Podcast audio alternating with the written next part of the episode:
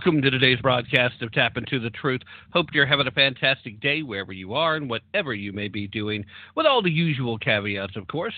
With you as always, I am your ever so humble and, you know, mostly peaceful host, Tim Tap, coming live from historic Roane County, Tennessee, and happy to have with me today my friend, my fellow patriot, the purveyor of the Edwards Notebook, the host of the Ron Edwards American Experience. Ladies and gentlemen, welcome back once again. Great American all around, Mr. Ron Edwards. Ron, Merry Christmas, and how are you tonight? Oh, great, great, great, great. Uh, Merry Christmas to you and your audience, and uh, everything is a wonderful, wonderful. All right. Now, obviously, there's a lot to talk about that transpired today, and uh, several things happened since we last spoke back on Sunday. Uh huh. But before we get into some of the heavier policy ridden shenanigans in D.C., uh, I wanted to touch base with a, a seasonal story. I'm sure by now you've probably heard about Kirk Cameron, uh, well known actor from Growing Pains. Used to be Mike Seaver in American Households uh, on uh, ABC's uh, must see comedy blocks back in the day. He's become a person of very strong faith, and Yeah. he's been involved with a lot of faith-based uh, projects out in Hollywood. He's been kind of shunned by the majority of the leftist uh, Hollywood elites, but he's recently been involved with uh, a Christmas caroling protest. Uh, they've been going out caroling, uh, doing the usual Christmas uh, uh, religious type. Here we are singing these uh, great religious Christian uh, Christmas hymns. I sound like I'm being very redundant here. Uh, and they're calling it protest. And so far, they continue to do this in violation of the COVID 19 orders, which, Ron, you know as well as I do that COVID's the smartest biological weapon that's ever been derived because it doesn't attack bars before 9 o'clock, only after 9 o'clock. It doesn't show up uh, at Black Lives Matter protests or Antifa riots only when conservatives are trying to stand up for the Constitution. Uh, I, I think, given that rule, isn't Kirk Cameron in great danger with all these people? Because that's the kind of thing COVID comes after, right? I would love to get your thoughts. Oh, heavens to Murgatroyd. Uh, here we have another situation. I, you know, the, the the left they're just testing two things. They're testing our patience, and they're testing to see how far they can push. this style of uh, governance, if that's what you want to call it, has been in place since the inception of the seatbelt, law, seatbelt laws in the 1960s, which was spawned out of the state of Ohio. It's just one thing after another, and this is just a long line, part of a long line uh, of successions of um, a succession rather of these types of events. I mean, now it's just totally ridiculous. They're really testing to see how stupid we are and how much we'll take. The reason why I say that, sir, is because this relates to the story. In Denmark, they had a huge clampdown. You can't do anything, go anywhere. You can't even go outside and pass gas. I mean, there's nothing you can do. Well, the people in Denmark said, you know what? We've had enough. We're done. Done, done, done. They got out in the streets in mass and they protested. They also used pots and pans, and they just and just made this huge noise in the streets. You can look this up. boom, boom, boom, boom, boom. This clattering, this clamoring, millions and millions of people just clattering, making this huge clattering noise. Government relented. They said, "Oh, we we back off," because they were just going to nutsville as far as their uh, restrictions. And um, but it was a test case. And if we, the people, do the same thing here in this country, they'll back off. But it's a test case to see how much we will take. And the, the, the more we take, the more they're going to do. And it, it, it's that simple. It's not easy, but it's that simple. No, absolutely. Yeah, I, I love those folks, by the way, because this isn't the first time they protested like that. Yeah. Uh, that's usually their last uh, signal that uh, if you don't pay attention now, uh, it's going to go from being noisy to messy. And uh, you know, it's, it's a pretty serious message, and one I might add that it would serve uh, several currently uh, elected officials uh, a very, very poignant message for them to receive because sure.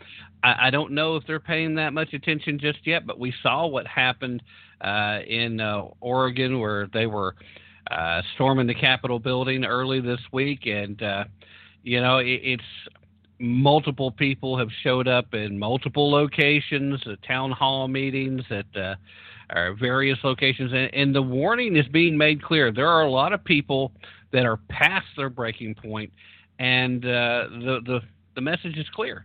It's not going to stay peaceful for much longer if they don't get their act together.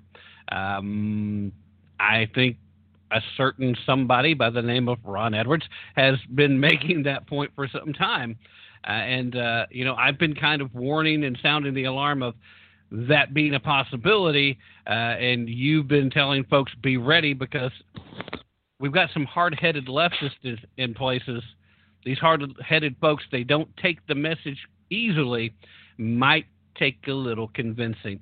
Um, I, I just I, I, hate to think that way and talk that way around Christmas, Ron. I'm really trying to, to wrap myself up in the spirit of the holiday, but the situation on the ground is still not uh, just it's not sunshine and rainbows. It's uh, patriots and um, it's patriots and tyrants.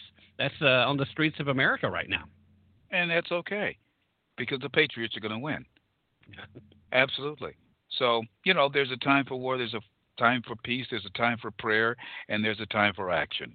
Right now, where it's it's a time for both prayer and action, and we've got to take that action because the longer we wait to take action, the more difficult it will be when we decide to take action. And so uh, it is what it is. Uh, speaking of taking action, uh, on January 6th, mm-hmm. um, January 6th, I'll be in D.C. It's uh, going to be a fun time to be there. Yes. so, um,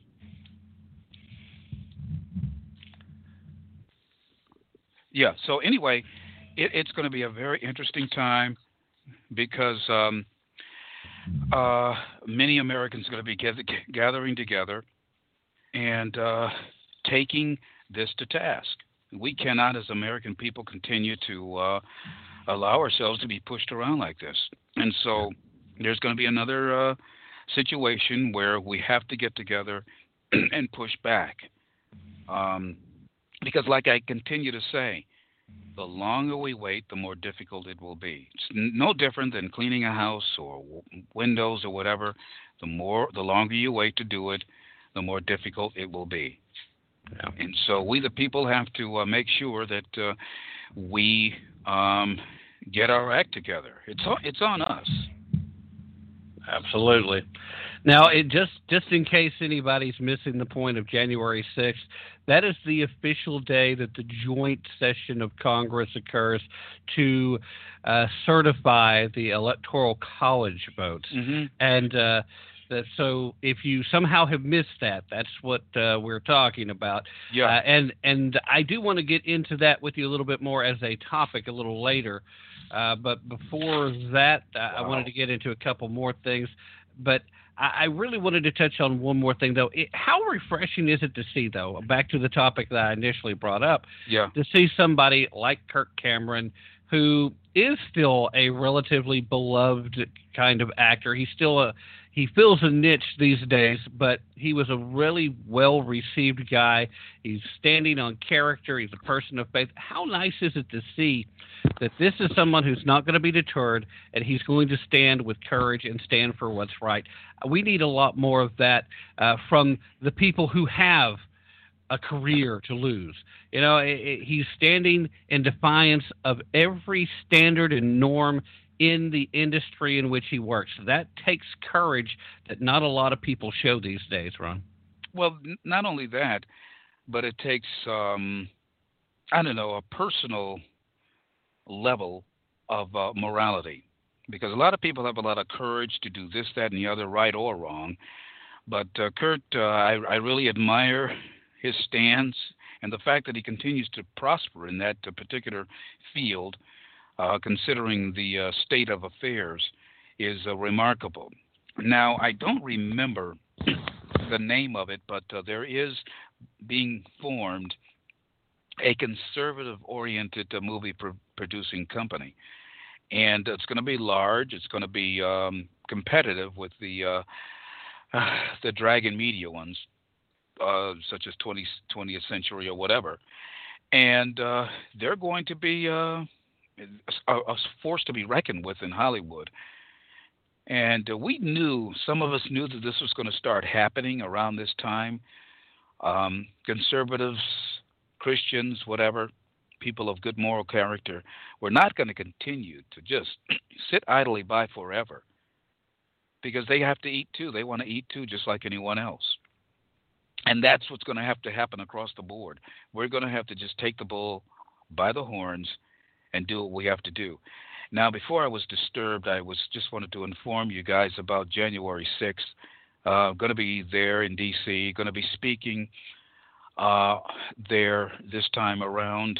I'm going to be um, a gathering with uh, Mike Lindell and uh, some other folks uh, that you you guys know, and um, you know, going to D.C. is not exact, exactly a pleasurable experience, in my opinion, and especially every, every time I go there, I feel like I'm being personally teased because I see the destruction that that that is there, and it's like, hey, Ron, you gotta come back.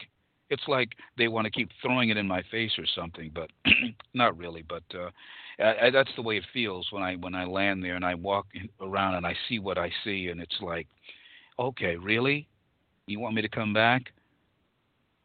and um, but it's for a good cause. Uh, we're going to be also praying uh, because uh, things start the festivities, if it were as as it were, begin at 7 a.m. There's going to be a lot of prayer and and all of that, and like I said, a number of us are going to be giving speeches and. Whew, because uh, you know certain decisions are going to be going on at that time, um, the sixth of January, and uh, we're going to have to uh, really fight. Um, it's getting down to the wire. Uh, life and death for the country, life and death for our freedoms. Uh, we're in a we're in a real war, and so um, I said, okay, goodness. Oh, I'll be there again. But uh, I tell you, Tim, uh, you, uh, you would feel the same way you, if you were to, to pop into D.C. right now and you s- were to see what I see. Great, great hotels and great uh, businesses of all stripes boarded up and uh, or dirtied up with uh, Black Lives Matter. and it's just just horrible. And in your capital, and I know I've talked about this to to, to ad nauseum, but it, it's I I think you get it though. You you um, understand the brevity yeah. uh, of such an occasion of such such of such events. Well, when when it comes to just going to DC, it's really uh, it's it's one of those situations where if you haven't seen it before, you may not realize how bad it is. It's it's akin to uh, have if you've been to New York City, if you'd been to Manhattan before the Twin Towers came down, and then you saw the Twin Towers come down. If you'd never been there, uh, the images don't do it justice. You you really have to have experienced what a difference it is. It's it's akin to that level of destruction too. Yep. Only this is way more destructive uh, than that event was because that's uh, that uh, just a small general area. This is an infection. Uh, far more serious than anything COVID could throw at you. That's literally working to destroy the country. Um, and you know, I guess we could probably just go ahead and, and rise into the topic of what's transpiring too. But before we do that, I did want to kind of uh, circle back around because you know you and I have been talking for a long time about how we do need more conservative outlets. And there's been a lot of small conservative outlets trying to do their thing. And we've seen this movement, and a lot of people are on board. And we've seen folks like Glenn Beck trying to, to do something like that. Now the uh, the uh, Daily Wire is moving in that direction too, and Yep. and they're going to be doing entertainment stuff. And Daily Wire did exactly what I think anybody who wants to do this on a major format should do. They got out of Dodge. Don't stay in California. California needs to be done. Hollywood no longer needs to be Hollywood. Now, I'm not a big fan of the Democrats running things in Nashville, but if you were to set up camp somewhere near Nashville where it's economical for you to go into town, where it's easy enough to fly to uh, whatever sets and whatever you're going to do, whatever cities you're going to film in, and it's easy enough to do that from there, International Airport downtown, uh, and you've got plenty of rural country that you can just ride out to and uh, it would be a phenomenal location set. If you're serious about it, I would be scouting out locations out here, and not just because I would love to see the increase of the economy here in my home state, but just because it would be nearly perfect for what you would try to do in the entertainment industry. True, but you have to, you know, even though I don't, I'm not a native of, of Tennessee. I've always admired Tennessee, and um, it's one of those places that, by its very existence, has a very, it's very dear to my heart. And to realize that, in you brought up Nashville, they, oh Lord have mercy, they just increased well, very recently, taxes by 34%. And there was no logical reason to do it. Nashville has been a very prosperous city. I don't think the, the, the coffers there were in the black, but every time Democrats get a stronghold, one of the first things they do is raise taxes to make it more burdensome for you to do business everywhere they go. It doesn't matter. Nashville now, and that spreads into the county and, and beyond. And what needs to happen? People need to move into Nashville and change the voting patterns so that Nashville can get back to being Nashville because it started, I saw the decline happening when they switched focuses in the country music industry in Nashville. And Mike Huckabee said, Well, you know what? I'm bowing out because I think he was on. I forget the, the the name of it. The uh, it was the board or whatever they they call it of uh, the country music there, and he said, you know what? You guys have become too liberal. I'm out. Peace out. Yeah. I, I I said, "Oh God." I remember telling some folks, "Oh boy, there goes Nashville. Here come the taxes. Yet next, and there you go." Yeah, it is a shame, and again, that's why I would say not directly in Nashville, but there's some nice locations outside that's still close enough. You can take advantage of the location. But you're right, uh, and the same thing. Uh, Memphis, uh, formerly great city, it's been in control of Ooh. Democrats for a while. It has uh, it has really went downhill as a result. Uh, Nashville is in the throes of that. Uh, Knoxville actually has not been faring much better for whatever reason. Uh, the county itself as a whole, very red. The city uh, continues to elect Democrats the last few times out. Uh, Fortunately, they still feel like they they have to be a little more balanced in their approach, but uh, uh, you can see them leaning and chipping away because that's what Democrats do. Yeah, uh, you're absolutely right. Uh, switching gears just a little bit though. Uh, let's go ahead and tackle the uh, event ongoing on January 6th. Uh, uh, we'll we'll uh, we'll focus there. Now, obviously, there's a lot of different possibilities still in play. Uh, this is also why the legacy media and every Democrat office holder and every never Trumper has been so um, just hell bent on everybody acknowledging Joe Biden is the president elect. Joe Biden is like, no, not yet. Until the Electoral College is certified, none of that is official. And even though there's some highly unlikely possibilities and maybe even possibly the potential of something that hasn't happened before, uh, there is still a very real possibility that legally and constitutionally uh, we do not end up with Joe Biden coming out as the winner there. Um, obviously, today was one of the deadlines if if Mike Pence intended on rejecting certain electors from certain states – he had an obligation to send uh, a letter or a form of communication uh, to the states in which he had serious concerns about that. That doesn't mean if he doesn't do that, that that's the only way he gets to reject electors or refuse to certify. What it does mean is that uh, if he had done that, you would know for certain that those states only have so much time to find a way to rectify the circumstances. And we mm-hmm. have at least five key states that clearly violated their own states' constitutions, which invalidated a multitude of legitimate votes within their home state. Yeah. So the legal grounds are still there.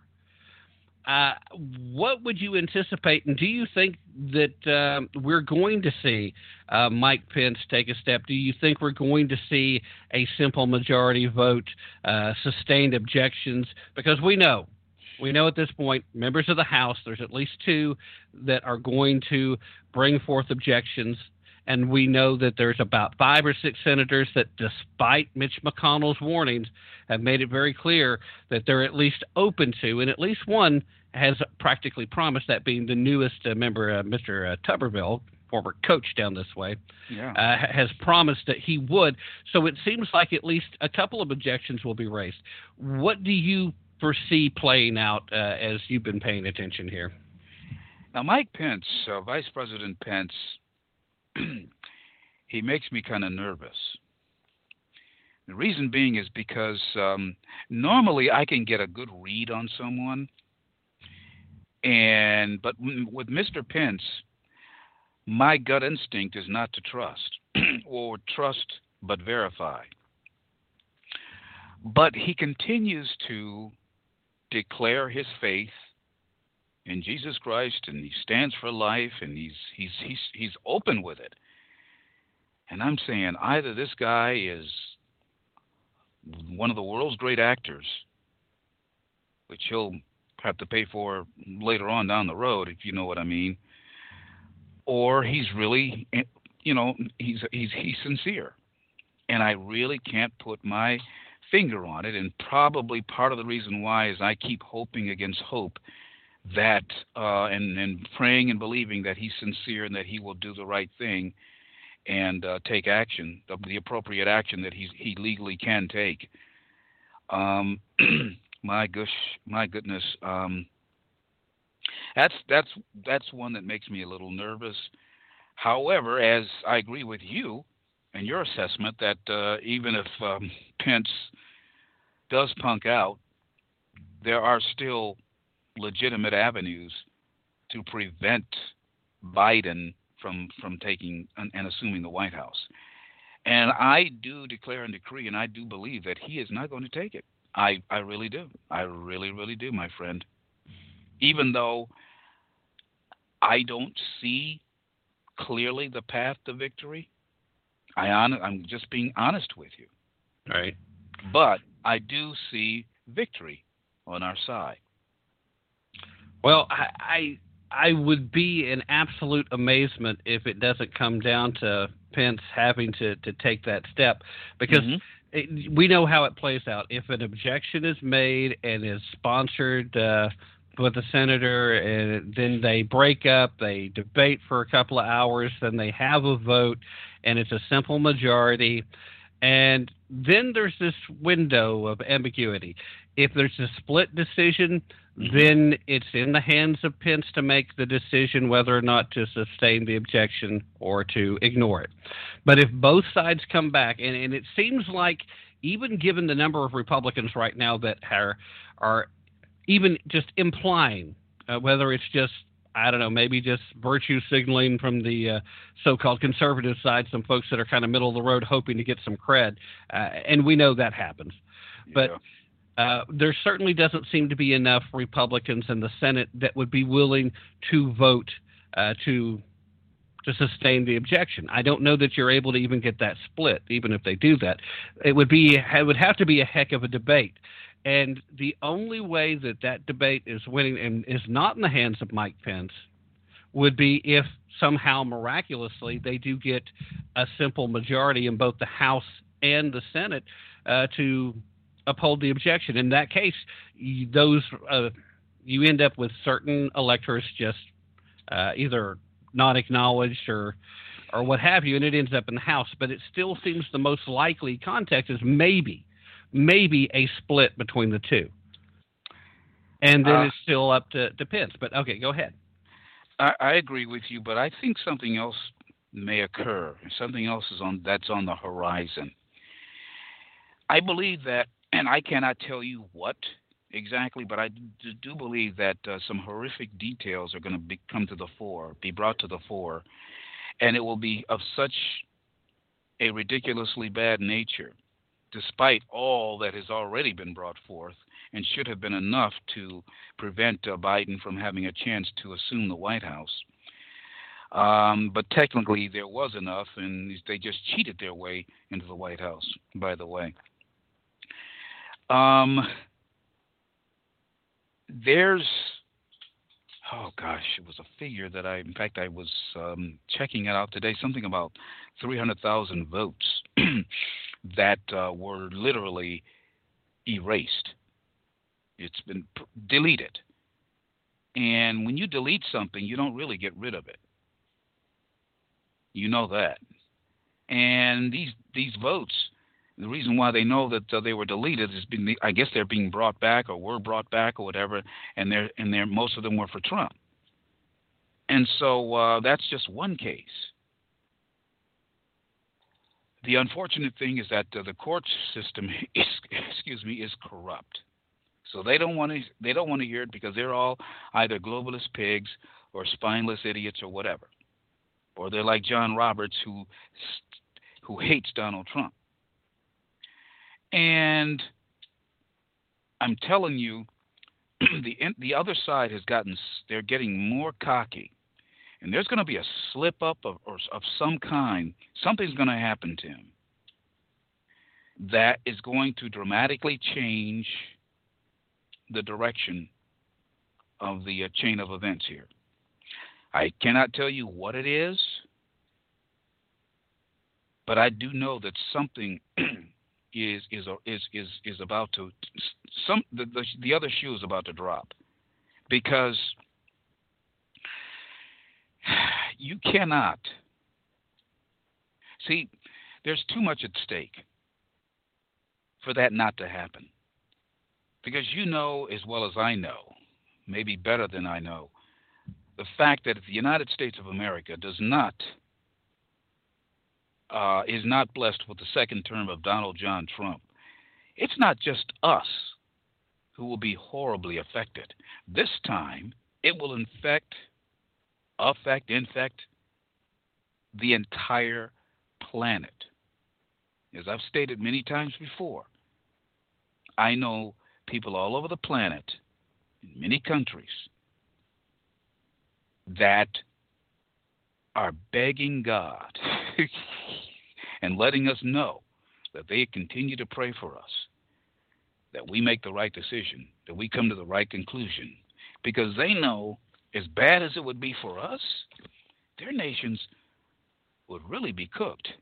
And by the way, it would still be a lot worse for us than a lot of people understand. People don't understand the fact that um, there excuse me, many, many, many, and I do mean many, Chinese troops that are positioned to attack this country with the permission of Joe Biden. That is one of the reasons why the borders are still open, even though we've been building hundreds of miles of fence, which makes it a little more difficult for the illegals to come in, but they, you know, just walk further down and come in that way. And we have to uh, continue to build as much as we can. But there are certain very dangerous situations that will explode in our faces if Joe Biden takes the White House. It will not be pretty. Your rights, the things you take for granted, my fellow Americans, forget about it. These people are coming after us with fangs gaping. And I'm not saying this to either infuriate anybody, to frighten anyone. This is just where we're at. You know it. I know you know it, Tim. Yeah, right. Go ahead. I'm sorry. No, I was just going to say right now there's not a more dangerous entity to any place on the planet than the uh, CCP, and uh, Biden has proven himself uh, in the past for whatever amount of time he might actually hold office should uh, he be inaugurated. And uh, I know a lot of people say he won't get through a first term. I don't know how many weeks he gets through because it, it, you, we've seen, and we've already touched on this, uh, the media completely asleep on all the Hunter Biden stuff during the general election. But as soon as it's over and they think they're installing their guy, now all of a sudden it's real. And the average Democrat voter is having their attention brought to it.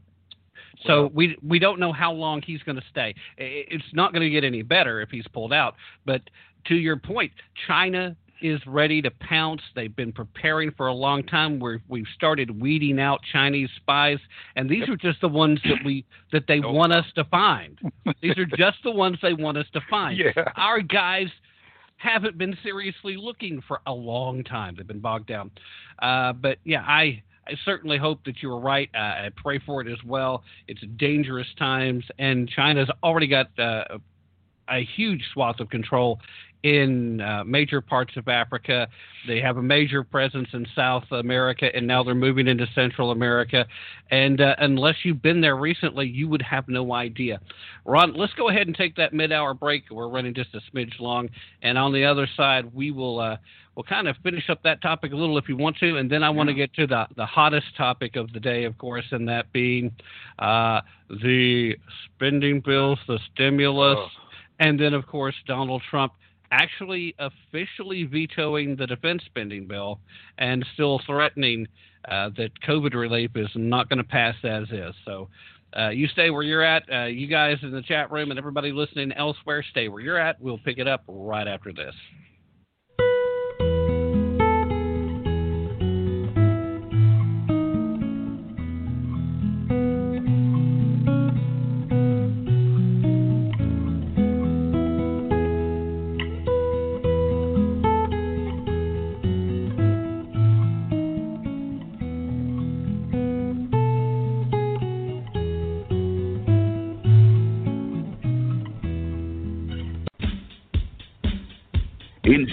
1775, Lutheran pastor John Peter Gabriel Muhlenberg concluded a very powerful sermon.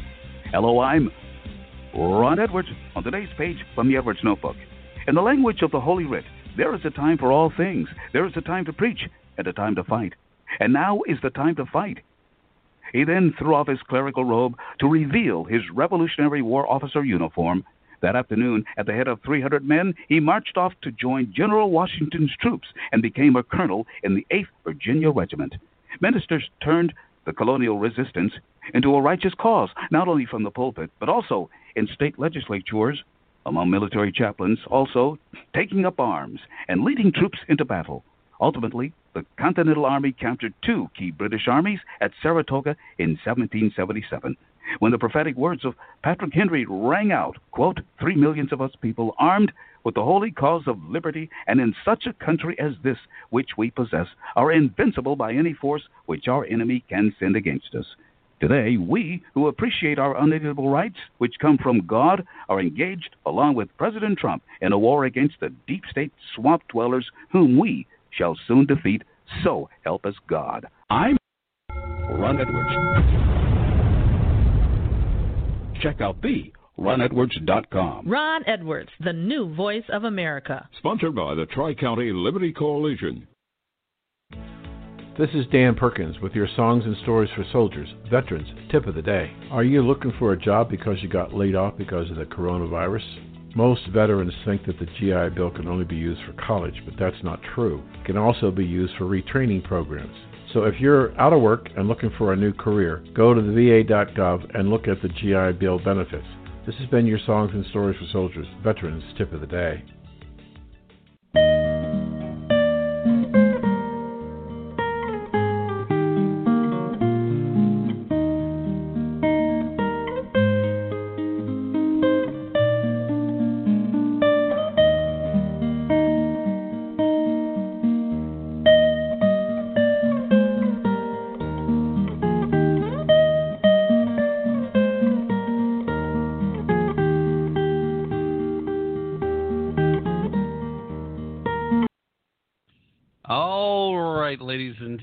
So very much for staying with us to that very brief break. And I do hope you're enjoying the sounds of the season as well.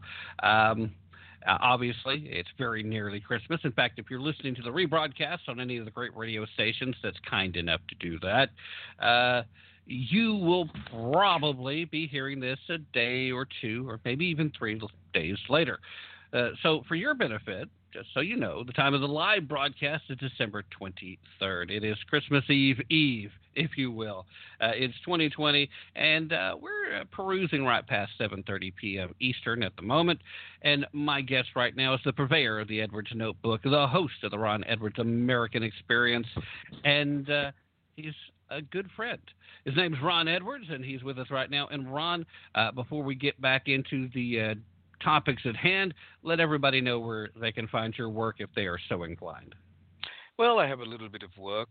It's called the Ron Edwards American Experience. You can find that uh, weekends on K Star Talk Radio, also AmericaMatters.us on the weekends, also weekends on the Nevada Talk Radio Network, and also um, on great radio stations around the country.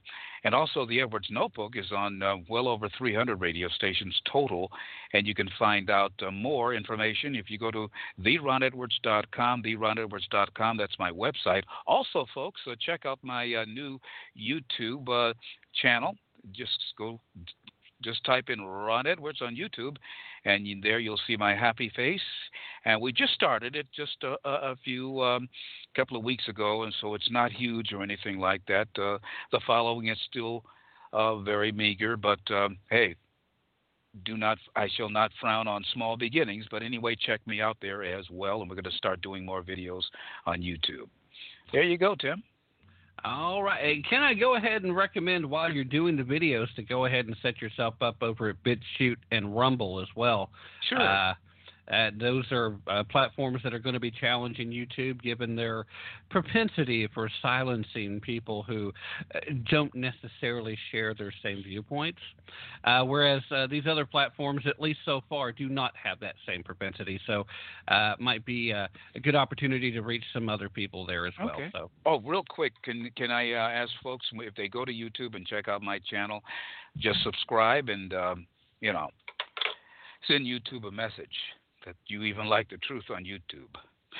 Yeah. Uh, let, let me do my impersonation of every YouTuber on the planet right now.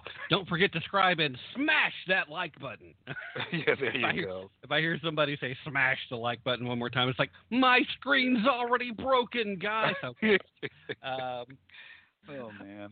Yeah, I, well, uh, glad to see that you're branching out uh, a little further as well, and uh, the uh, platforms uh, as they are still present an opportunity to spread the message. And conservative values are certainly something that is worth having out in the ether, because heaven forbid someone who's been indoctrinated into the left should accidentally stumble across an idea that sounds like it was uh, possibly well thought out and based on facts and uh, with historical uh, backing uh, that show success as opposed to pie in the sky promises and always falling flat, uh, like a lot of the leftist policies tend to do. All right. Anyway, uh, enough of all that uh, fun and frivolity, and let's let's get to the stuff. Was was there anything else you wanted to finish off with the events upcoming on the sixth, or are you ready to dive into the Sure. stimulus, omnibus, uh, all that stuff? Sure. Like I said, it's going to be a huge gathering. Uh, there's going to be Mike Lindell. I forget uh, some of the other folks they, they that are going to be there, but they said show up. You got to be there. Blah blah blah. I'm like, oh, come on. but it's it's going to be large and it's important because, like I said, we're going to be praying. Uh, starting at 7 a.m. and I think uh, proceedings begin at uh, 9 a.m uh, there in D.C. Uh, concerning the election process and all of that. So uh, the decision, I think it's the electors' decision or whatever, but they want us to be there and they want us to um, each uh, give a few words to the audience that'll be gathered there. And so, um, you know, it's an honor. It's just that. Um, the condition of the Capitol really it, it it's I guess it, to be honest with you it's heartbreaking and it really hurt it really hurts and uh, it's it's it, it's it, it it hurts literally it's not um figure you know I'm not speaking figuratively it's it's it's uh Lord have mercy it's it, it hurts and it's frightening at the same time Uh, It's not that dissimilar to visiting other formerly great American cities uh, like Detroit, for example. Uh, yeah, I, that comes to mind. Detroit was once one of the shining jewels of our industrial uh, drive here in America, and now it looks like what Nagasaki should look like today. Only it looks fantastic. Uh, San Francisco, again, one of the most beautiful cities uh, uh, to exist in this fine nation, and now you need an app to help you to avoid stepping in poo wherever you're going, and hopefully Yeah. you're not accosted by uh, homeless people that are trying to bully you, or panhandlers that are pretending to be homeless who also get in on the action. Uh, it, you know, it, it's one thing to be homeless and to have genuine need. It's another thing for the city not to take steps to keep itself clean and give actual help to people who might need it as opposed to uh, the leftist version of well if we just let you do what you want that'll make you feel better. That's not helping. It's it's bad parenting it's bad governing and it's just bad. Just Yeah. plain bad. Absolutely. Uh, anyway, uh, let's let's look at a little bit though while we have some time. Um, three different things got passed on the same night, and it looked like it was going to be a done deal when it came to the uh, COVID relief package. Uh, but Donald Trump came out uh, early and said, uh, "No, it's not enough money for the people," and he got too much junk thrown in it. And I, I don't think that's uh, at, at all an unfair uh, critique of what all is in the bill. I mean, gender studies in Pakistan, uh, and that's one of the more sane things that you find in there. Uh, please. Um, I think what uh, a lot of people found surprising, though, is he has actually officially vetoed the defense spending bill. Uh, that happened just a little while before we came on air. And again, he he told everybody up front, it's like, uh, if you try to do some of the things that or you have put in this bill so far, I will veto it. And he kept his word. Once again, keeping promises. Uh, whether you like him or you hate him, whether you think he's a big blowhard or if you think he's a great strategist, whatever else you want to say, whatever else you can say about Donald Trump, one thing that you must admit, he's a man who's kept his promises. If he made the promise, it took literally an act of Congress to keep him from keeping those promises. Uh, what's what's your thoughts first of all, in how they tried to force all this stuff on the American public? Uh, we've talked a lot about continuing resolutions, omnibus bills before. It's crap, but anyway, your thoughts on how they did it and Donald Trump's reaction to it so far. Well, here's the thing: the fact that he keeps his promises makes him not a blowhard. Number two. I would have been disappointed had he not threatened to veto of this garbage. This goes back to a, a, point that I was making earlier. We have to do a better job of electing officials who want to represent we, the American people, who vote for them. You know, you can even be a liberal, but your policies should only impact the people in America. Your policy should not be well, um, we'll send money, more money to Pakistan and these other nations to study whatever or to make a mess of other nations in, in other directions. We'll sit, spend more money on that than wasting money on helping Americans. It would be better to at least you know, I don't believe in, you know, these little checks going out. I mean, that's not going to impact my life one way or another. I mean, yeah, you everyone wants a little extra change, but come on.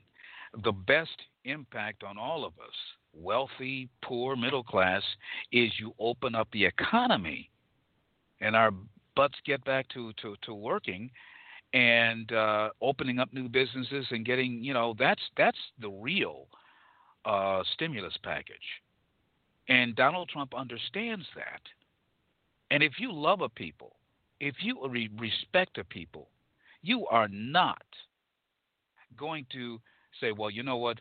We're going to waste all the money anyway, and but instead of wasting it on you and wasting it on projects in our own country, we're going to waste a bulk of it on foreign nations, many of whom do not even like us. Oh, like Pakistan. So, um, I, this is this is another reason why we need Donald Trump back in the White House or to stay in the White House and more than, than ever. It just continues to add up boom, boom, boom, boom, boom. And uh, to me, whether you love him or hate him, no one can logically call him a blowhard because a blowhard talks a lot but does nothing. This guy talks a lot and he backs it up with the actions.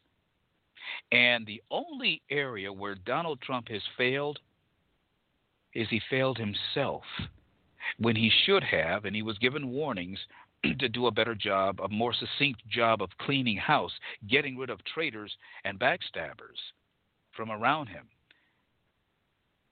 And some of them, believe it or not, I'll just put it to you this way, are relatives one of one of them is a globalist pig. I've, I've said this in, in in in the past. Jared.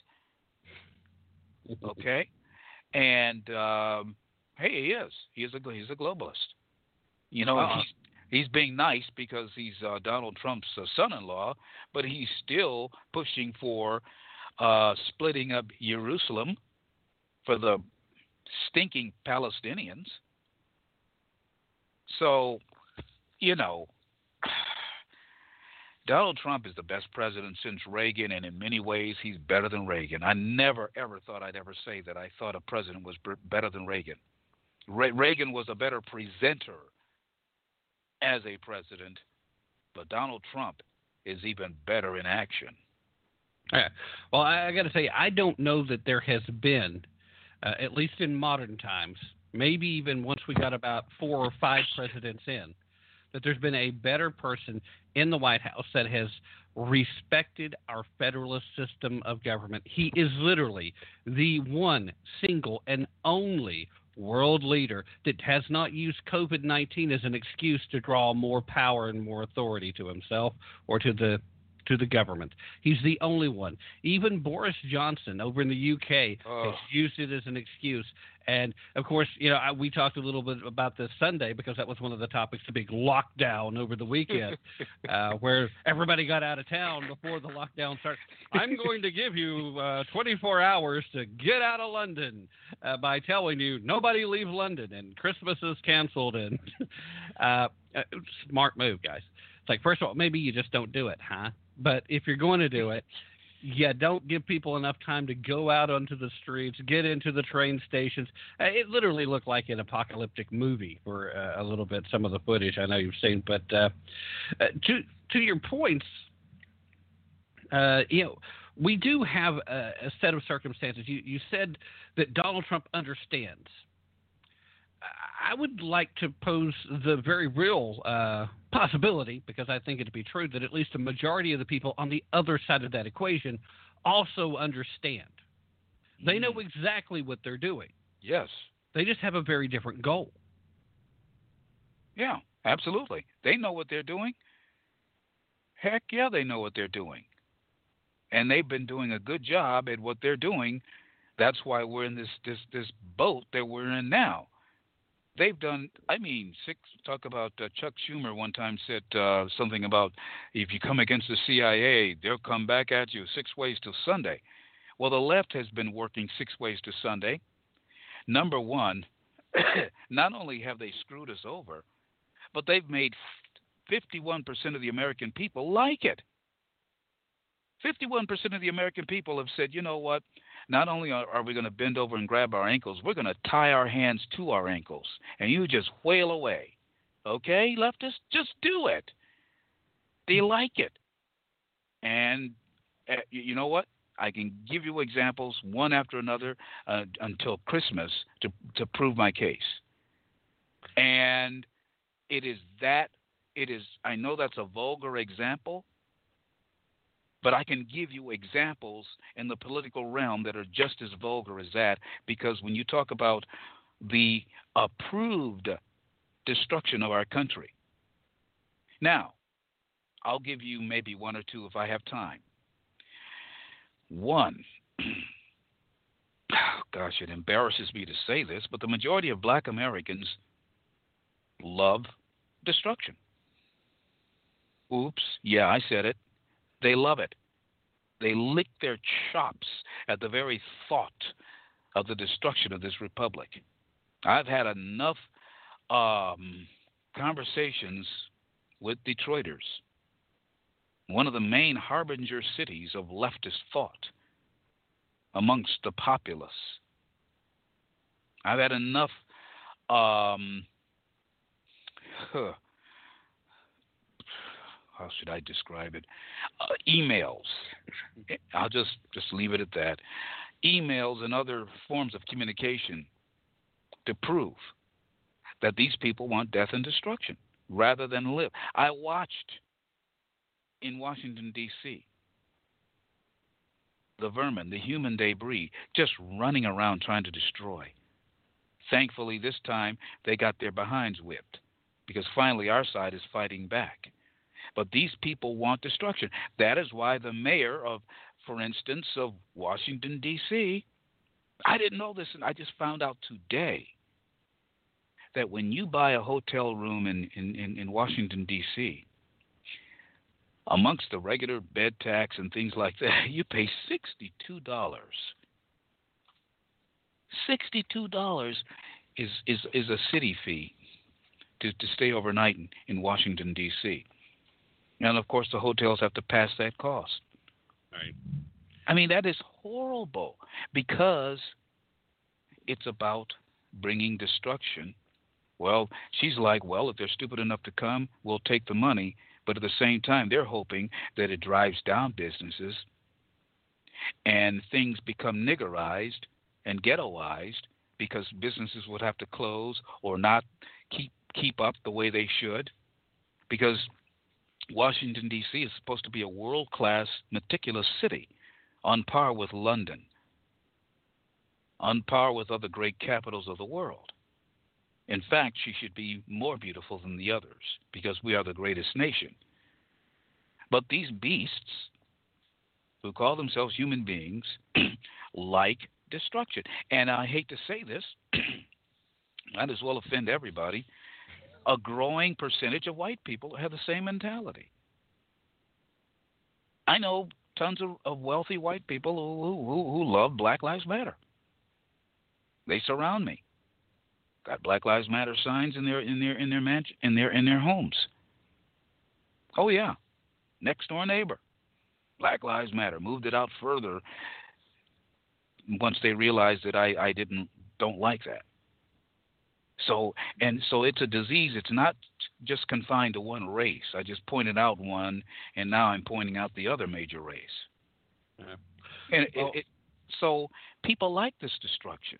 They have been convinced not only to smell the crap, but to eat the crap and like it.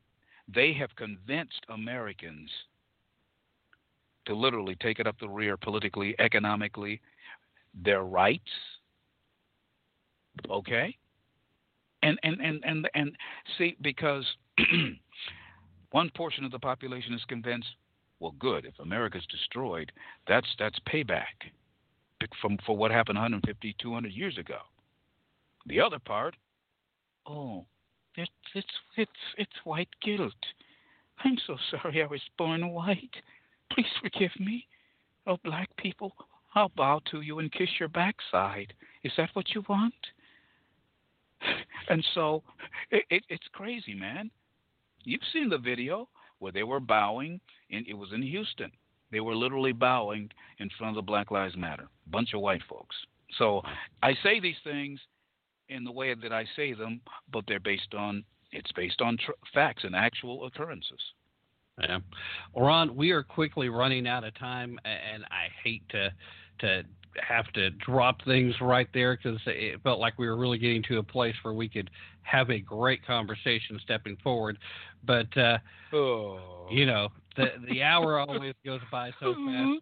We'll have to pick it up later. And by the way, Ron, I'm getting official confirmation right now. There are two people in the state of Nebraska of Korean descent that you didn't manage to offend tonight. So you'll have to try harder next time. I'll, I'll, I'll go for it. Absolutely. All right. I promise. All Merry right. Christmas. Merry Christmas, Ron. Thank you so much for coming on, and uh, can't wait till we get together again. Thank you, Oh, sir. yes. Thank you. I'll be as as offensive as possible next time. well, I'm looking forward and somewhat scared.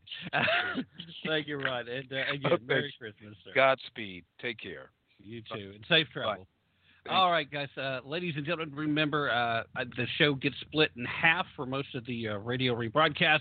So I'm going to reset the hour right now. So for those of you that I'm saying goodbye to at the moment, please remember whatever else you do, don't take my word for not one little bit of the things I say. Uh, don't take at face value what anybody else is telling you either. Be prepared. Go do your own research. Do your own homework. The most important thing you can do is use your brain.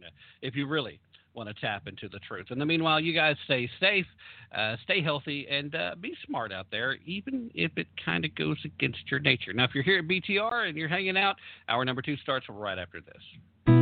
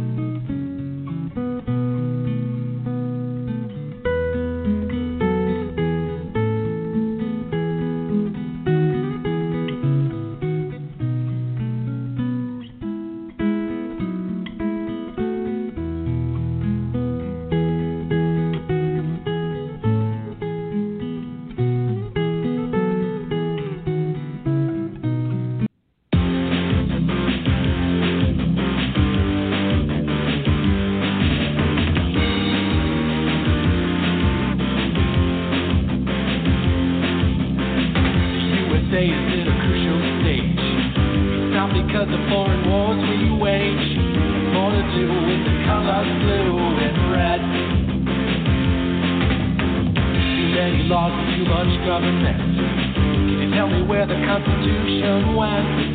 Bill of Rights is just hanging by a thread. So many people try to cross the border. Politicians build a new world order.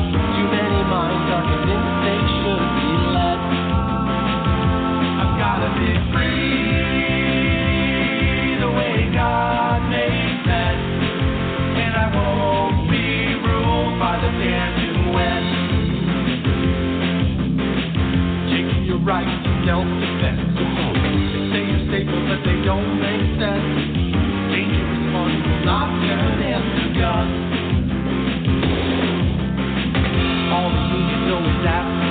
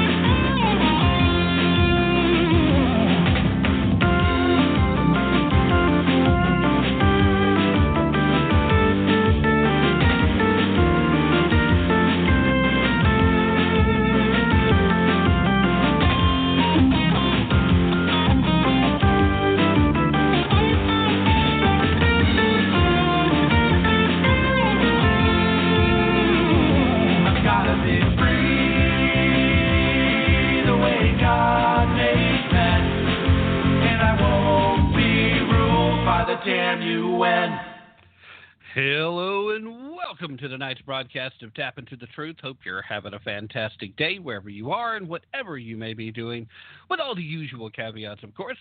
With you as always, I am your ever so humble and, you know, mostly peaceful host, Tim Tap, Committee, live from historic Roane County, Tennessee. Glad to have you guys along for the ride on this, what is a Wednesday evening, and it is Christmas Eve Eve. Yes, that's right. If you're listening to the rebroadcast of this show on one of the many great radio stations across the country that's kind enough to do that, then for your benefit, I will let you know that the time of the live broadcast was December 23rd, 2020. to be a brief moment after 8 p.m. Eastern, and this is the second hour. Yes, indeed, the second hour of a live two hour broadcast. Now, back in the first hour, I had uh, Ron Edwards, as is the norm on Wednesdays. Uh, he was with me. We covered a, a few different topics and uh, he was uh, his usual Ron Edwards self. So uh, if you missed that, uh, wherever you're listening, you are invited to go to Spreaker.com and check out the archives there. I hope you will do that.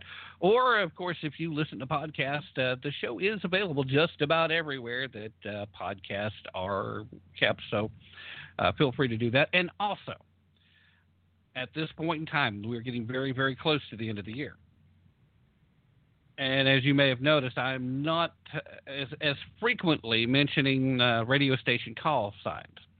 It's not because I am miffed at any particular radio station or that uh, there's bad things afoot, but I do know for a fact that at least two of the radio stations that I'm currently rebroadcast on, they're going to be changing their formats. No more talk radio. They're they're switching things up.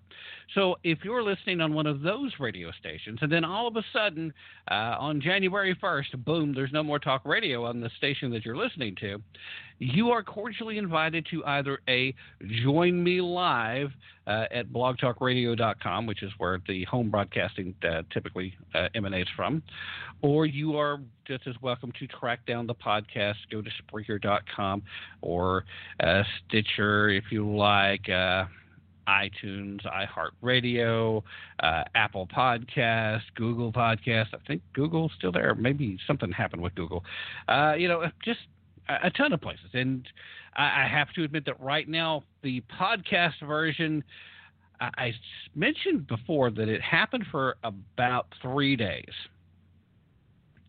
but there was a brief time about a month and a half ago where the show actually was getting more plays in India than in the United States. Well, for the past week and a half, that has been the situation again. So come on, all y'all patriot, uh, patriotic Americans. This is an American show about America primarily. And you're going to let these uh, folks over in India out listen to you? Come on. Come on, man. You know the thing. Now, actually, I think it's pretty cool, and uh, glad to have all the uh, listeners over there that are uh, clearly digging it and enjoying the show. And thank you so much for uh, your support. I, am accustomed to seeing a lot of specific uh, cities in the stats show up in certain countries, uh, particularly where typically a lot of U.S. servicemen are stationed. I know a friend of mine that I went to high school with, who's in the Navy, who's stationed over in Japan has really turned on a lot of people uh, that are stationed with him onto the show, and the listenership popped up there pretty high for a while. Uh, it, it, really hasn't uh, dropped off much, just a little bit, but it's kind of plateaued. It stopped growing.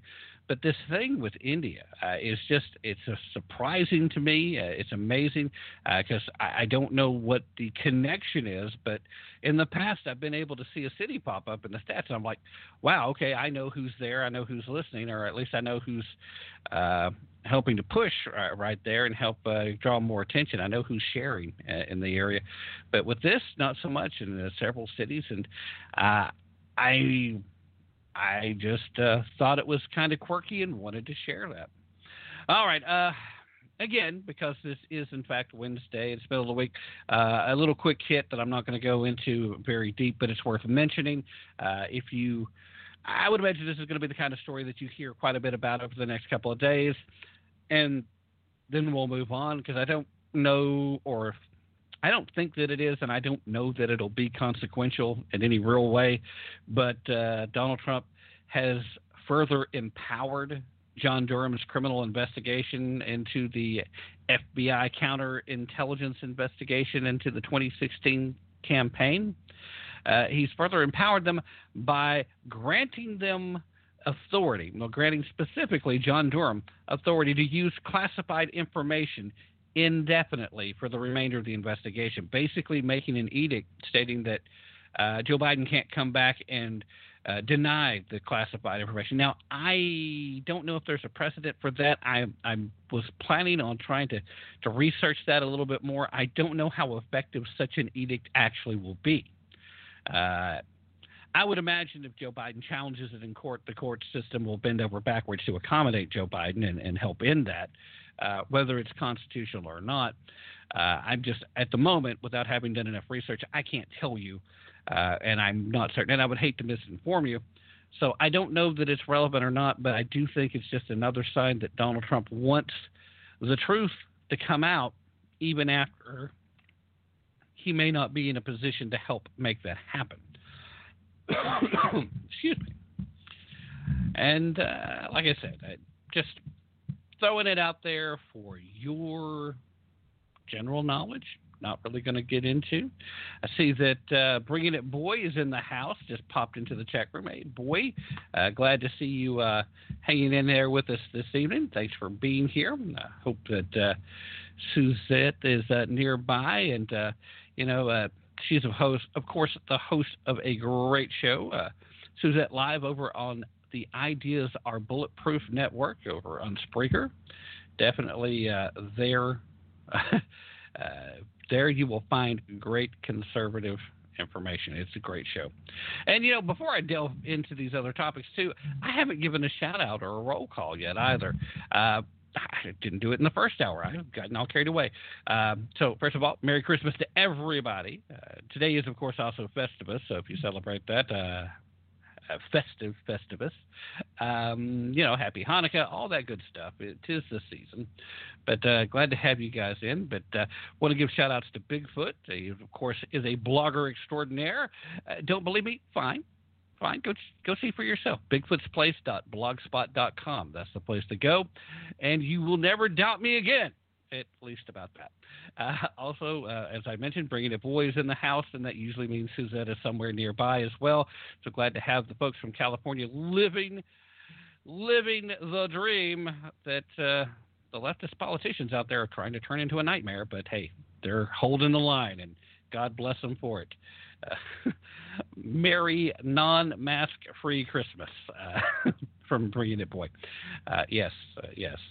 We got Crazy Cajun in the house as well. Uh, he is uh, hanging out, been here most of the show. We've uh, kind of missed him here the last few days. He's been doing other things. We've been keeping him busy, but glad to have him in the house. Merry Christmas to you guys as well. New Orleans Wake Up has been hanging out with us since a little bit more than the halfway point of the first hour tonight. So, you know, uh, glad to glad that you're spending a little time with us, and uh, it's uh, it's it's a lot of fun having you in the chat room most of the time uh, when you're not uh, crossing those lines and getting a little too abusive to some of the other folks in there, which I know you think you never do, but. Uh, sorry, sometimes you do. Uh, we've also got Chief in the house as well. Uh, Chief was uh, Actually, Chief was second into the chat room tonight, so he was not the fastest on the draw. I believe Cajun actually beat him tonight. So, uh, Chief, of course, is the host of a great program in its own right. It's called Simple Facts of Life. You can find him at blogtalkradio.com. Once you are there on the home page, you can go into the search bar and you can look him up by his call sign, but it's probably a lot easier for you to remember to just put in Simple Facts of Life uh, hit that uh, search button, then scroll down a little bit, and you'll find him. Uh, lots of great shows in the archives, as well as, should you choose to, uh, he goes live on Tuesdays starting at 6 p.m. Eastern. You, of course, can adjust to your time zone accordingly, as well you should. All right, so that's everybody in the chat room right now. Although uh, Purple Pill was in here earlier, and uh, the last few last few broadcasts, Purple Pill had been almost combative uh, and uh, quite insulting to the point that I was prepared to, to go ahead and boot him out of the chat room tonight. But uh, it wasn't as bad tonight. It, uh, some a few strange, odd things that he thought was funny a few times, but mostly, mostly good conversation. Although if somewhat off topic, but um, okay. So as long as everybody's getting along, you're all welcome here in the chat room. That's all I'm trying to say. Now, uh, one of the stories that I do think we need to take a little bit of a look at. I, I really, I came across this, and at first I thought maybe somebody was punking me. I thought maybe, maybe somebody snuck a Babylon Bee story over at a different uh, place. Is this, is this parody? Is this satire? Could this be true? But then I started reading a little bit, and no, this this is where we're at in America today. See, a Virginia judge has now issued an opinion in which he stated that a black man who was being tried on charges of eluding police must not, I repeat, must not have his trial in one of the courtrooms that's currently being used during the coronavirus pandemic. Because those larger courtrooms, you know, so they can space everybody out a little more so they got more seats, those larger courtrooms, well, it just so happens that they have a whole bunch of portraits of former judges who've worked uh, in these courtrooms. Now, now it's not that they're former judges that bothered this particular judge. It's that a large percentage of these former judges are white. Yeah, I, am I'm, I'm pausing dramatically there for just a second to let you have a second to to let that sink in. Uh, you're telling me that this guy was evading arrest. He's got a trial, uh, and you, as a judge, do not feel like he can get a fair trial in the courtroom because of the pictures hanging on the wall. Is that really what you're trying to you as the judge presumably would be the judge to hear the case. You're aware of these pictures and you believe that these pictures will somehow that these portraits will magically uh, hypnotize you as the judge and uh, any potential jurors will hypnotize them and enforce visions of white supremacy uh, uh upon these folks. Is is that the contention? Because i don't understand I don't understand. If you are so bloody woke, how would it bother you? And I'm sorry, this guy who's standing trial for these charges, he's not the one who's going to be the determinant factor on the outcome of said trial. I mean, unless, of course, he actually did it. And I, am not saying he did. I'm I'm throwing out the complete presumption of innocence at this point. I don't know. I wasn't there. How's that? Is that fair enough for everybody? But if he actually did it, then okay, he had the controlling factor in the outcome, or at least should. We know that we know innocent people still end up going to jail, and we know guilty people get off. You know, it's it's an imperfect system. I still much prefer it to other systems I've seen around the world.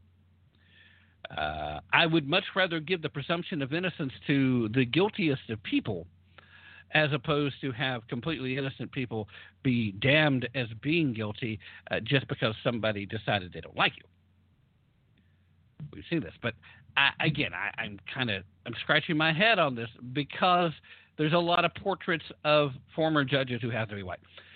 Fairfax County Circuit Court Judge David Bernhard wrote of the prospective trial of Mr. Terrence Shipp on January 4th, saying criminal defendants are disproportionately of color and judges disproportionately white. The court is concerned. The portraits may serve as unintended but implicit symbols that suggest the court may be a place historically administered by whites for whites.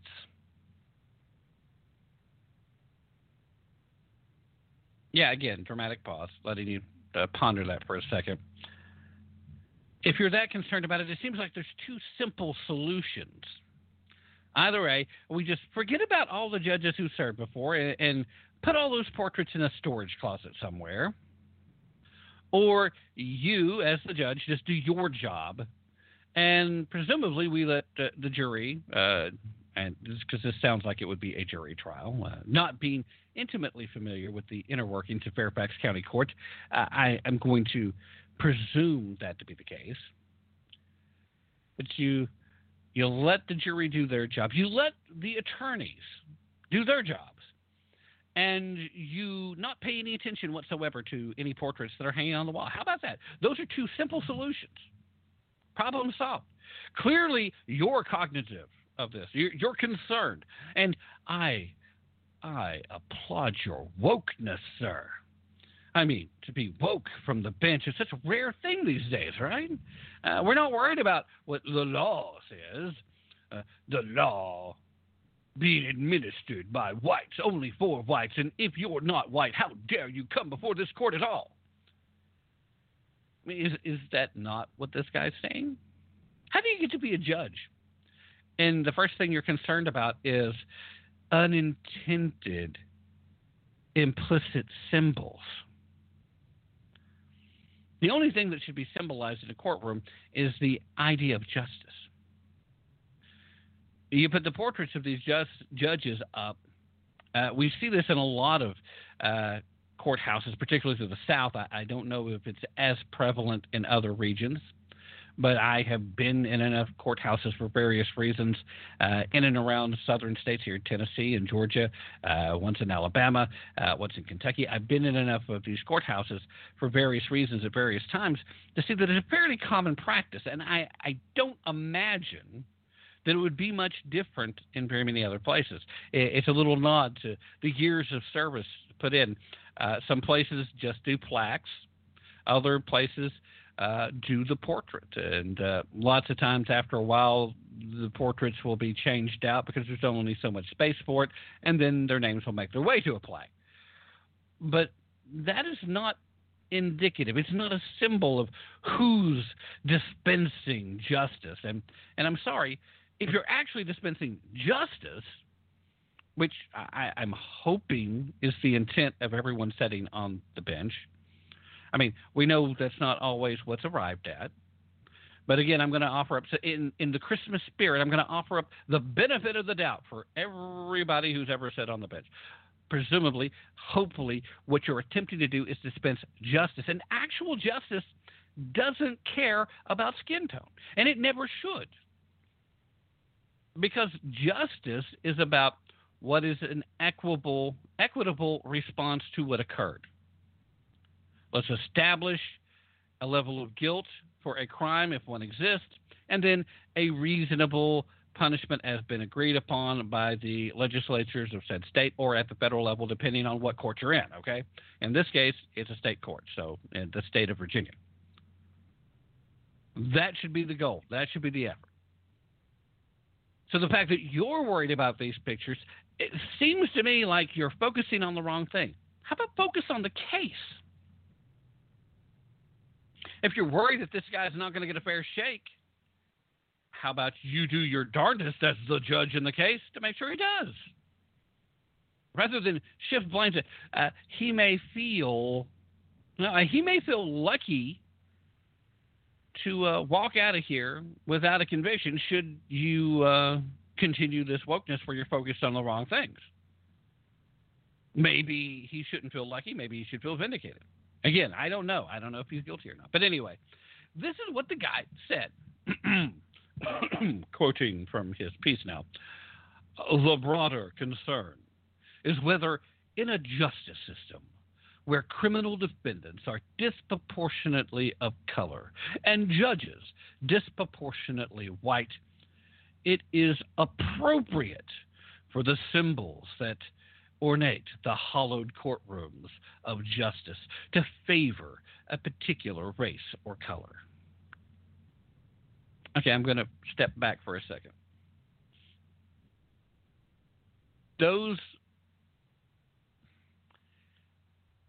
you may be correct that if you're going to put symbols of any kind, uh, like scales of justice or Lady Liberty or uh, the state seal or uh, the Bible in some cases, although that's frowned upon these days, uh, those would be symbols that are intended to ornate and, and to hold up values, right? Those, by definition, should not favor a particular race or color. They should be symbols that advocate for all citizens of said state, since this is a state court issue, and if you were to federal, all citizens of the nation. portraits of judges who have served before are not symbols.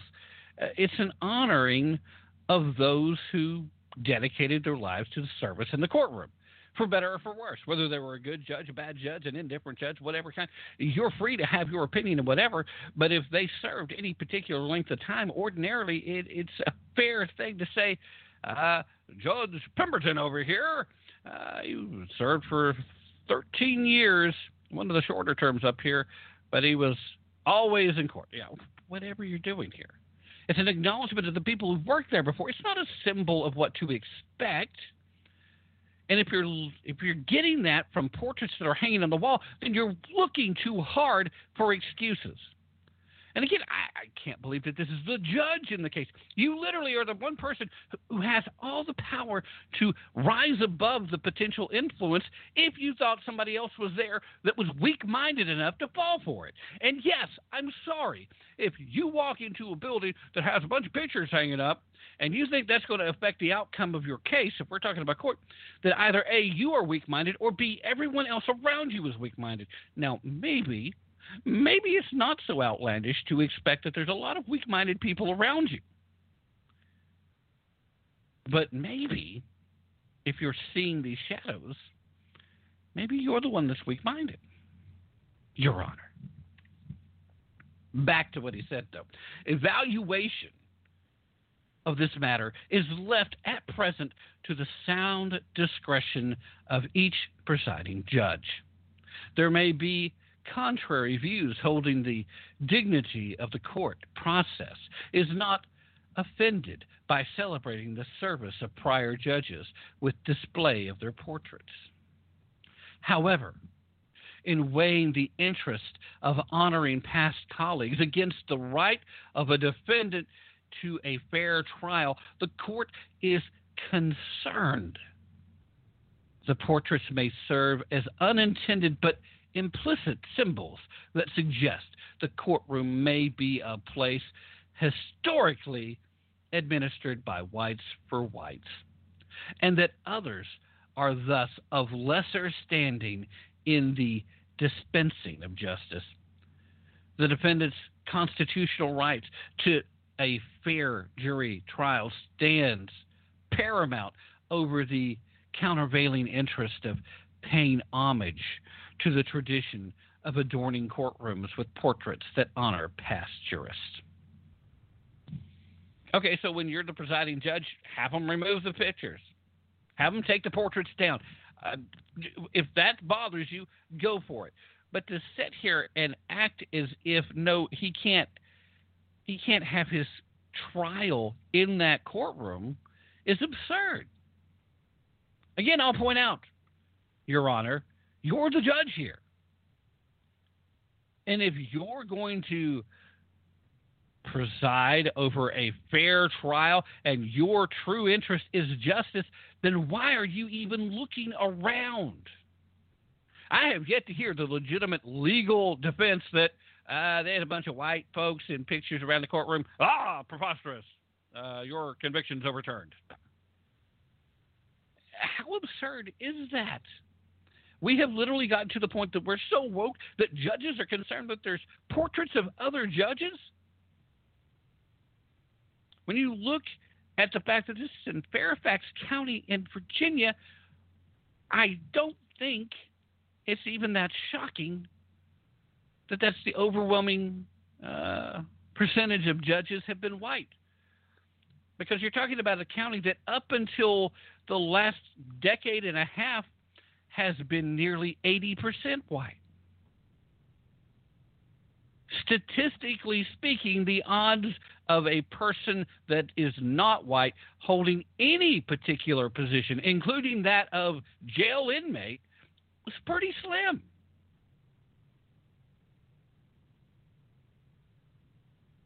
So again, if you want to take everything out of the context, out of historical context, and see it for what it actually is, you know, okay, this is a huge deal. But is it really? Is this really something that you want to go down in the record books? Is this the precedent you want to set? This this man, this gentleman, he cannot have his trial here uh, because I'm not about to take down these portraits, but the portraits could be detrimental. How? How are these portraits? You see a symbol of something that's not being symbolized.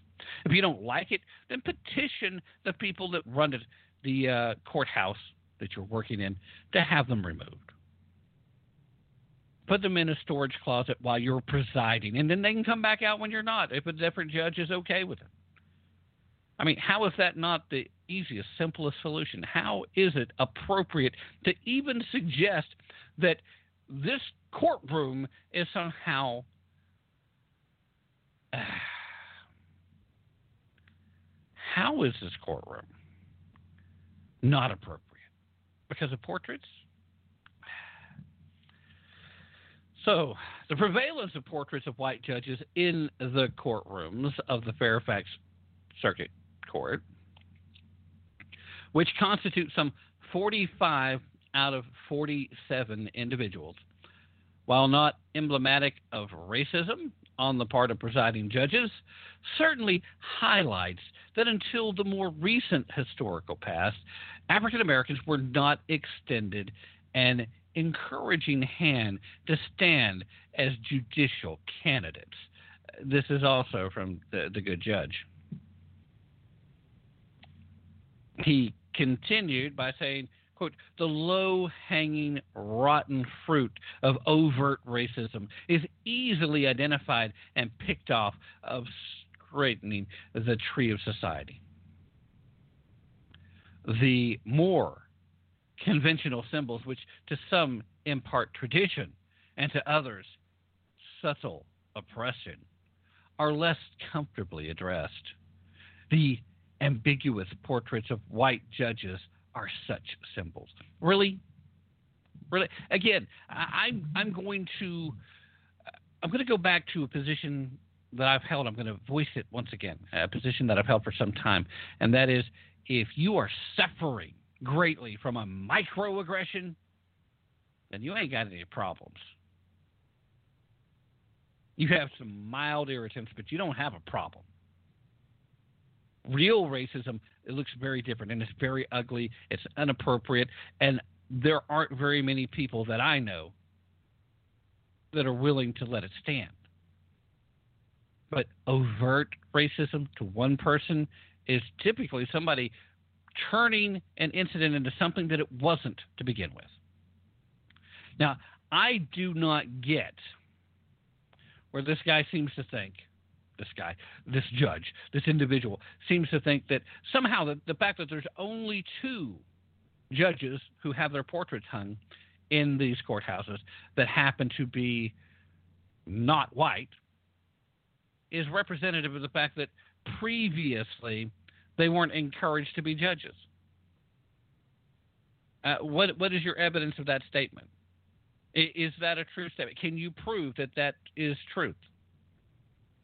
Or is it more likely that most of the individuals in the great state of Virginia who earn their law degrees probably do so at one of the major universities there, or they step outside of the Virginia area, maybe into D.C., maybe into Maryland, where there is also fine institutions of learning if you wish to be an attorney, uh, and simply decide not to come back to the not quite so fast paced Virginia court system. Thinking that that would be uh, better for their overall careers, to fast track and, and possibly even buying into some of your microaggression, uh, critical race theory uh, BS here that somehow you think that, well, naturally, because you're black, we can't let you be a judge here. Well, really? Then why do you have to? Oh, well, they're just tokens. Really? Uh, you do that in Virginia? Well, that sounds more like a problem with how you're thinking than the reality and the circumstances. Because Virginia's got its problems. Don't get me wrong. And I love you guys, Virginia. I, I do. I don't know of a single place in this country that doesn't have its problems. But I'm just saying the fact that uh, any young, tenacious individual who goes into the law and hopes to become a jurist, they probably leave Virginia. And once they do that, at some point, they probably shy away from coming back.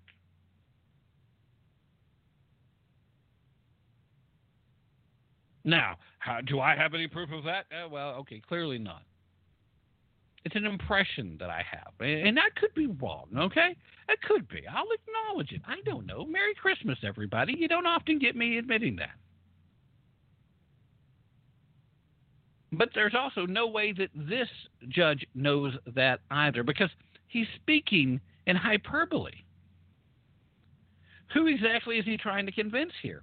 Now, uh, Bernhard, also said, quote, portraits that overwhelmingly imply justice is the province of administration by whites also arguably increase the danger of jury nullification when the victim is of color and the accused white. Again, I, I would like to know what your basis is. Because uh, here's what I think happens in the courtroom. I think the jury's sitting there, they're listening to the case, and uh, I think that they hear the evidence, and I think one of the attorneys is much, much better at doing their job. Some cases it's the prosecutor, some cases it's the defense attorney. Either way, I think they go full blast. And in those cases, maybe the attorneys are capable of jury nullification, if that's what you want to call it. But I like to call it actually winning the jury over. And sometimes race will play a factor into that. It will. But that's the work of the attorneys. I doubt seriously that the portraits on the wall are playing a major effort in that. I, I, doubt that that's an effect that you have to be concerned about. For the love of Pete, what are we talking about? Uh, okay, I see 13 white dudes and one black dude who clearly have been judges here before. Uh, I'm going to support the white guy. Is that really how you think trials work?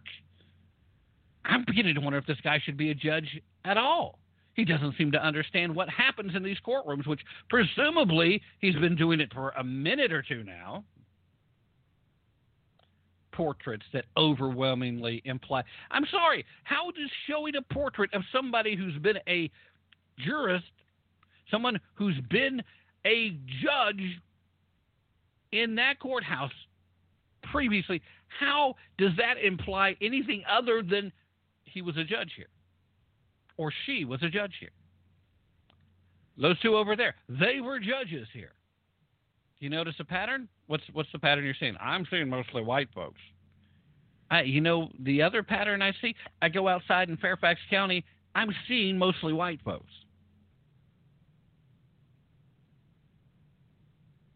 So that's the thing about representation. The left uses the language, they use the phrase representation. Representation is important.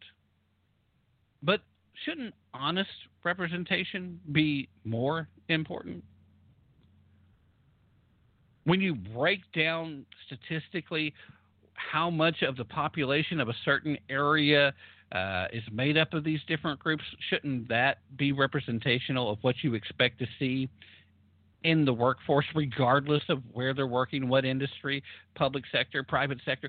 Shouldn't that be a more determining factor? Because if you walk into a Latino community, and then you walk into a business in this Latino community, wouldn't you expect to see a significant amount of Latinos working in that business?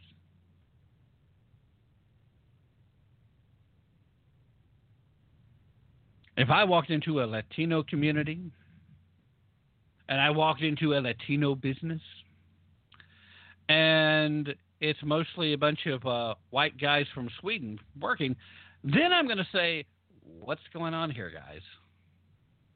Something kind of weird.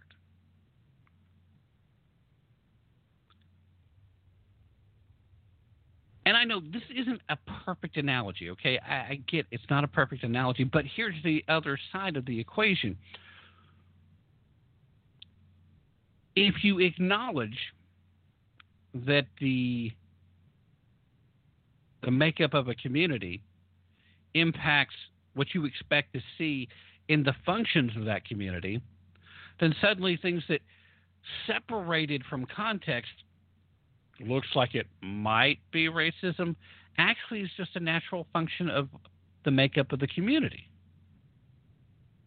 People don't like to look at those little things anymore. The, the leap instantly to racism is a little quick this whole critical race theory business has got a lot of people turned around. I'm sorry, not every person you meet who happens to be white is right off the bat racist. It's just not the case. And I'd be way more concerned about the people bending over backwards and suffering from white guilt about where their hearts and minds actually lie than somebody who doesn't give a flip. It's like, I ain't worried about you whining about this. I ain't worried about that. I didn't own a slave. I'm okay with you as long as you're okay with me. Uh, that's anti racism. When somebody's willing to stand up and take a look at you, man to man, woman to woman, eye to eye, and judge you based on your actions, what you say, how you conduct yourself, and don't give a flying flip about your color, your creed, your religious background, who you vote for, then that is supposed to be the goal. That used to be the goal. That's not the goal anymore by the leftists, because the leftists who are out there keeping the pot stirred just want to create things when there's not. Before the election of Obama, race relations in this country were probably about as good as they have ever been. And then things got stirred up. And of course, the folks on the left instantly wanted to say, well, it's because a lot of white people got nervous now they saw black people getting uh, some power. I can't tell you how many people I've heard say that, to parrot that, to mimic it, enough that I know that it's a freaking talking point. How many white people you know were really that concerned about it? Because uh, first election, a lot of white people voted for it. I don't know that there was as many that voted to reelect him. And I've said, hundreds of times now on this show. I fully believe that Barack Obama won the first election. I do not believe that he was reelected, not legitimately. Doesn't matter. They let him ride out a second term anyway, didn't they? Too late to make any changes to any of that. But some of the extraneous results, when certain key polling locations in certain key swing states came back with more than 100% of the eligible voters having voted for Barack? You want to tell me that's not at least grounds for a recount to take a peek, see what actually happened on the ground? Oh, no, no, no, there's nothing to see here. Eh, this one location really wouldn't change the outcome of everything. Actually, it would, because the way these elections are run, as we've just seen with the most recent election, the system's set up that certain counties at certain points in time can make all the difference in the world. That's why you don't have to have widespread. Now, Steve Knotts, uh, rounding back to my story here, Steve Knotts, chairman of the Fairfax County GOP, said that uh, Judge Bernhard seems to have embraced this reductive, racialist view of his fellow man. We'd all do well to remember that whether we're black or whether we're black or white, Christian or Jewish, immigrant or native born, we're all equally human. As a culture, we must reject a divisive ideology and instead unambiguously affirm our shared humanity. Now, that's a real fancy way of saying uh, cut the racist crap here, buddy. And I'm afraid that in this case, the judge is the one being racist because the judge is just assuming uh, a black guy can't get a fair trial uh, in a courtroom with a bunch of white people having uh, portraits up. I'd be more worried about the jury and the judge than I would be any portrait that's hanging up in the courtroom. And anybody who is worked up about that uh, is clearly, clearly focusing on the wrong thing. Now, I would completely understand, I would be just as dismissive, but I would completely understand if the uh, defense attorney was trying to make some kind of crazy case like that, because, again, uh, that's what defense attorneys do. They try to put up everything they can, they throw everything at the wall to see what'll stick. He wouldn't be doing his job if he didn't. But when the judge starts talking about this, it makes me wonder if this individual is capable of rendering a fair verdict, period. A little too worked up about things that have no bearing on the case and should not have. All right, I've spent way too much time on that topic, and we are well, well past the half hour part, but going to still take a little bit of a break, and then I'm going to try and sneak in at least one more topic. I I got carried away. Sorry. Meanwhile, you guys stay right where you're at, and uh, we will uh, we'll get started again here momentarily.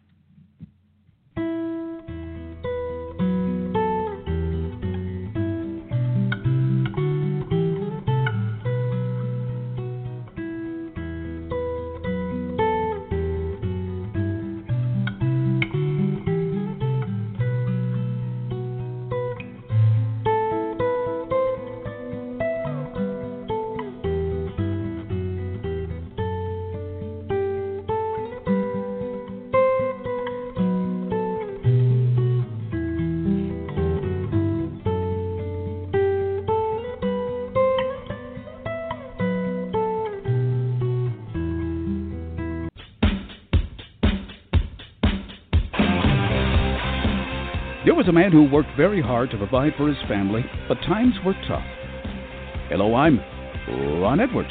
On today's page from the Edwards Notebook. One Christmas, the man's five year old daughter used all of the family's gold wrapping paper for one shoebox that she placed under the family tree. Money was tight, so the struggling dad wondered where the daughter got the money to buy whatever was in that shoebox. Nevertheless, Christmas morning, the little girl, filled with excitement, brought the gift box to her father.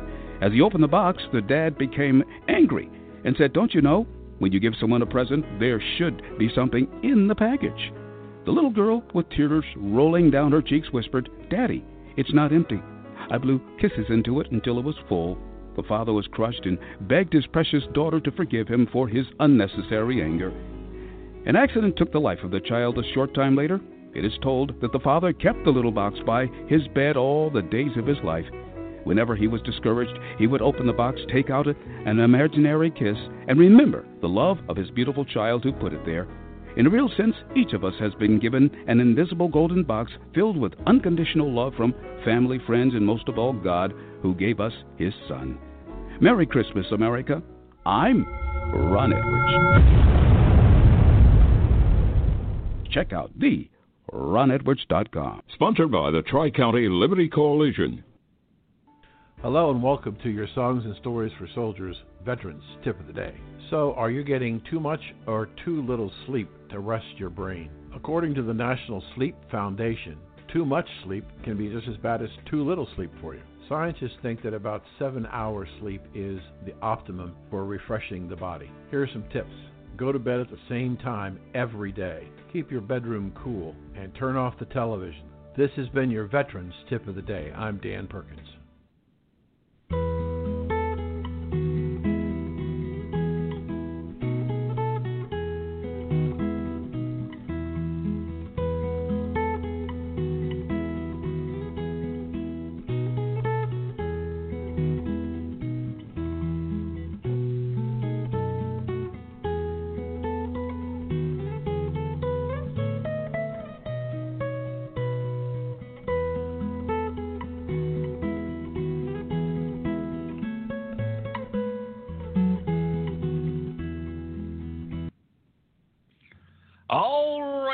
Gentlemen, thank you so very much for staying with me through that very brief break. Uh, still have to do that box of kisses, uh, Edwards notebook. I, something about that one that just really kind of hits me. Uh, I really like that one. Uh, so forgive me for oversharing that one. I hope you guys don't mind. In the meanwhile, uh, peeking back in the chat room real quick before I try to, to marathon quick uh, bum rush uh, two topics. I'm going to try to sneak two in, and I'm completely blowing it by babbling on so long here. But Suzette uh, was asking uh, via Bringing It Boy's handle, uh, had the question Did the article say whether someone in the courthouse came up with that brilliant idea, or did someone outside the judicial house express their grievances about the portraits? It didn't go into any uh, exterior uh, issues it basically sounds like from the article that all this is based on the judge's own um, ideas and thoughts here. Now, it's entirely possible maybe somebody had brought it up uh, with him in the past, uh, didn't get into that. Uh, I actually would kind of be curious too as to whether or not this has been a controversy before he brought it up. But as far as I can tell, this seems to be completely on the judge. So there's that. Uh, New Orleans, wake up uh, said that uh, he doesn't believe in white guilt. He doesn't think whites feel guilty. Well, I, I think most whites in the modern age probably should not, at least in America, because I think most American whites actually are not uh, holding some ingrained deep in their very core racism. I, I I don't see that in any of the places that I go. Now, I do occasionally run into some folks that, yeah, and I choose not to associate with them generally. And I think most other Americans do the same. But to ignore that such a thing as white guilt exists is to ignore the plethora of young white folks that are prepared to bow down to extremists like the uh, Black Lives Matter Incorporated folks that are out to just destroy the country uh, in the name of Black Lives with very little concern about Black Lives. But uh, these folks are constantly trying to uh, make up for something that they themselves had nothing to do with, that their parents had nothing to do with, and in many cases, no one in their family ever had anything to do with. The institution of slavery, as horrible as it was, is long dead, far back in our past. It doesn't mean we forget it. It doesn't mean we turn the page and act as if it never happened. But it does mean at some point the people that were responsible for that are no longer with us. And you either move on from it or you don't. But if you choose not to, don't be surprised that other people do choose to move on. There's no reason for anybody alive today to feel that level of guilt unless they are well, criminals and are still currently engaging in human trafficking and slavery uh, underground here and in other countries. Now, there, there may very well be some folks that are engaged in that kind of behavior. Those folks should feel some guilt, but the thing is, uh, because they're profiting from it, I'm pretty sure they don't either. But it's not that they don't feel the guilt. Anyway.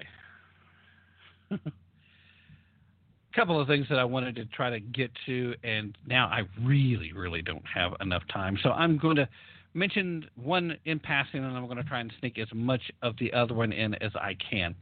Uh, number one, I thought this was really uh, a good step.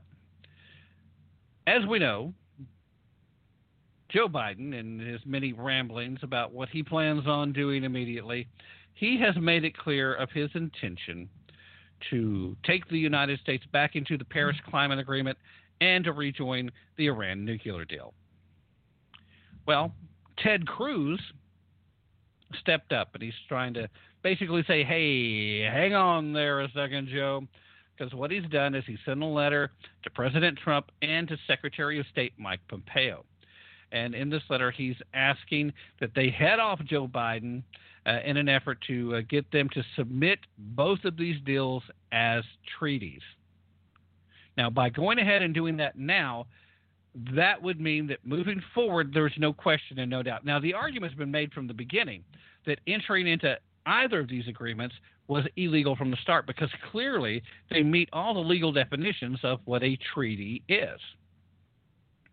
And as you well know, constitutionally speaking, not that that means much to the left, but constitutionally speaking, if it's a treaty, it must be approved by the Senate or it's a no go.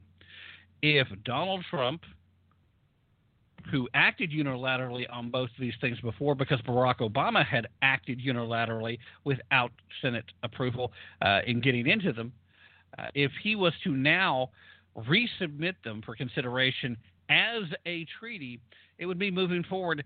Uh, Joe Biden would no longer be able to act unilaterally, or um, Kamala Harris wouldn't be able to do it either, or whoever else ended up in the White House before uh, this next term is done. Uh, they would have to get Senate approval, and uh, I, I, think that's a pretty smart move on the the side of Ted Cruz. Now, another major thing, and I'd really hope to have a little more time to talk about it because this is this is kind of a big deal, and I probably will revisit this one. I know I say that a lot and very rarely do because more news happens, but uh, the Justice Department, Justice Department has filed a lawsuit against Walmart, uh, specifically Walmart pharmacies. They're basically trying to blame uh, a lot of Walmart pharmacies uh, for the opioid crisis saying that they uh, literally fulfilled uh, millions and millions of inappropriate uh, prescriptions that led to a lot of these people who have problems only having it exasperated. Like the pharmacist at Walmart is supposed to question what a uh, physician has uh, ordered for their patient. It's kind of the opposite of what a pharmacist is supposed to do. A pharmacist is supposed to see the prescription and then uh, offer any recommendations that might be necessary. I uh, I kind of feel like, based on what I've seen so far from this, that it's more of an attempt to shift blame than anything else, and I think that's kind of shameful. Now, I've grown to be uh, an individual with a lot of mixed feelings towards the entity known as Walmart.